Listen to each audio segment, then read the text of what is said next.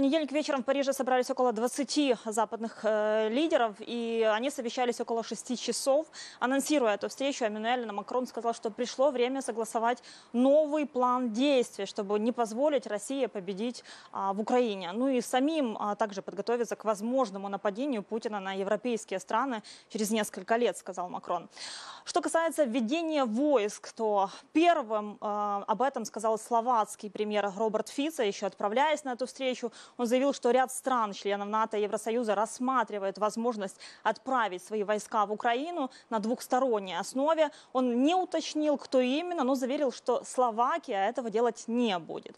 Премьер-министр Чехии на вопрос журналистов а, во время прибытия на встречу ответил, что у его страны тоже нет таких планов. Ну а немецкий канцлер Олаф Шольц а, написал в соцсети X, что даже крылатые ракеты «Таурус» не будет поставлять Украине, чтобы не стать стороной а, войны ни прямо, ни косвенно, и этим принципом он руководствуется во всех своих решениях. Ранее я напомню, что генсек НАТО неоднократно повторял, что страны НАТО не хотят вступать в прямой конфликт с Россией, так как это будет означать начало, собственно, глобальной уже войны.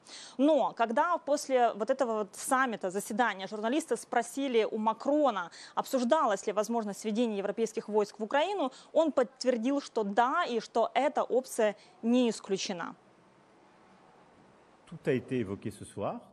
Все обсуждалось свободно и прямо. Сегодня не было достигнуто консенсуса относительно отправки войск официальным, предполагаемым и одобренным способом. Но в динамике ничего исключать не следует.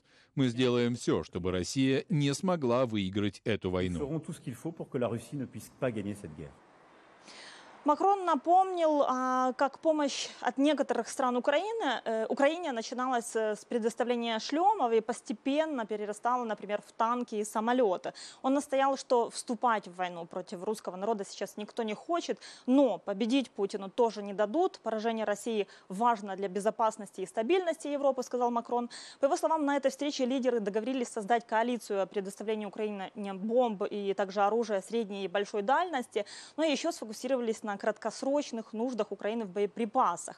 Нидерландский премьер Марк Рюте, покидая Елисейский дворец, сказал, что достигли конкретных договоренностей в этом вопросе. Снаряды будут усиленно искать, а также в странах за пределами Евросоюза. Лидерство в этом вопросе на себя взяла Чехия. Нидерланды пообещали тоже подключиться. Но на вопрос о ведении войск Рюте ответил, что это не было главным фокусом этих переговоров. А ФИСа же, уходя, подтвердил, что были страны готовые отправить войска, так как э, также были и те, кто сказал, что никогда этого не сделает. Ну а польский президент Анджей Дуда сообщил, что в целом эта тема на этой встрече не вызвала энтузиазма среди участников этого саммита.